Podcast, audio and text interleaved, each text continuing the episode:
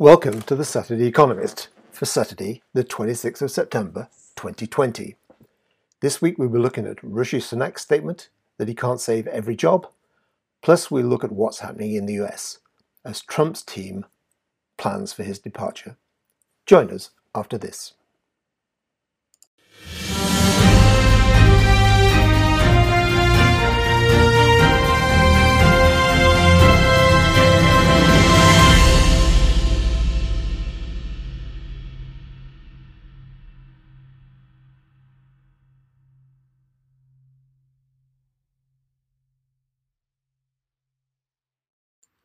I can't save every job, said Rishi Sunak this week.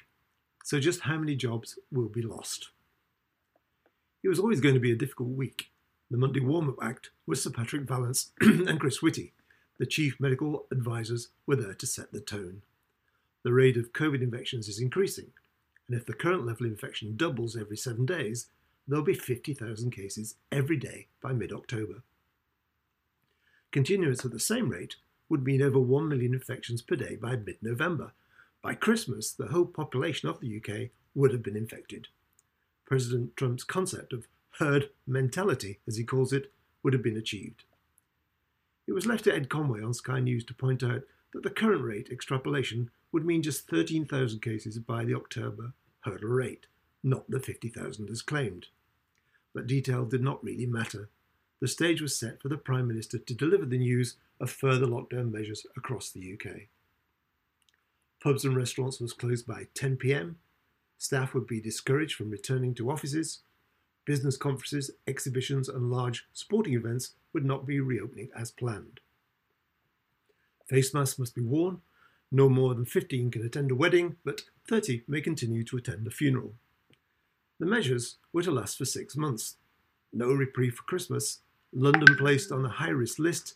Major Sadiq Khan warned that further lockdown measures could be imposed in the capital. The measures were a further blow to the hospitality and leisure sector and to an events business already on the floor. The handover team were readying the stage for the Chancellor to ride to the rescue. The planned budget was scrapped. Rishi Sunak was to announce his winter economic plan. Yes, the bleak midwinter plan. Would the furlough scheme be extended as hoped? At a projected cost of £52 billion by the end of October, so what of a further £20 billion into Easter next year? Official figures on Friday would reveal that borrowing for the year to date had already reached £175 billion. The OBR forecast of £320 billion for the financial year was well within reach. The Chancellor's winter plan revealed further extension of the VAT cut for the hospitality sector to 5%. Generous cash flow provisions were added for VAT and loan repayments.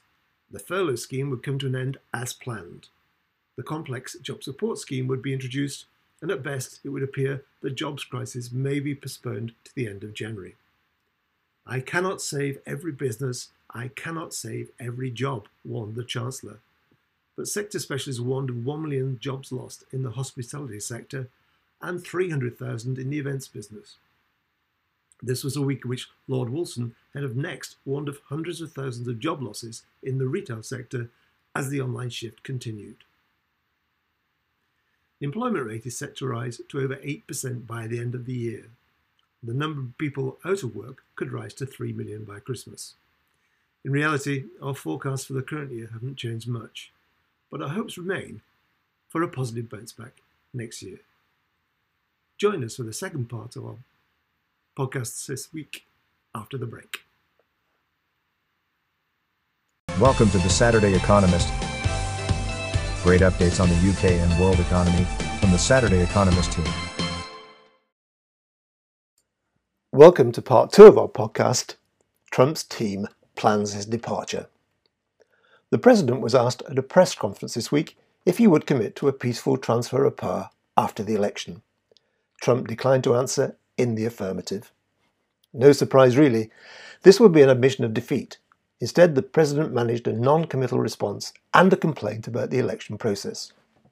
Well, we're going to have to see what happens, he said. You know, I've been complaining very strongly about the ballots, and the ballots are a disaster.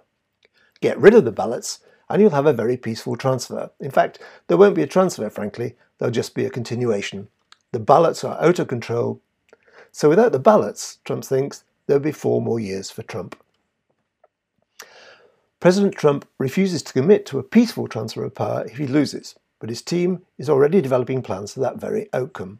According to Politico, one of the most organised and functional parts of the Trump White House is the West Wing office, planning the potential presidential transition.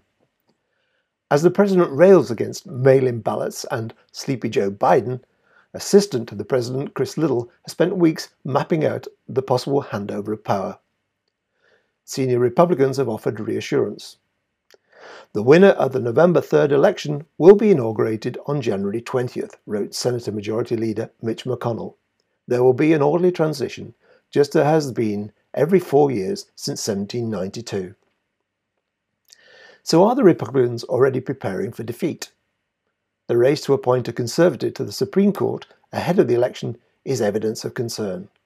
The move has angered many Democrats who believe a Supreme Court judge should not be nominated until after the November election. In 2016, Republicans didn't let President Obama fill the opening with his pick, but this year, Senate Republicans are readying for confirmation hearings in 2 weeks' time, with a vote in the full chamber expected before Election Day.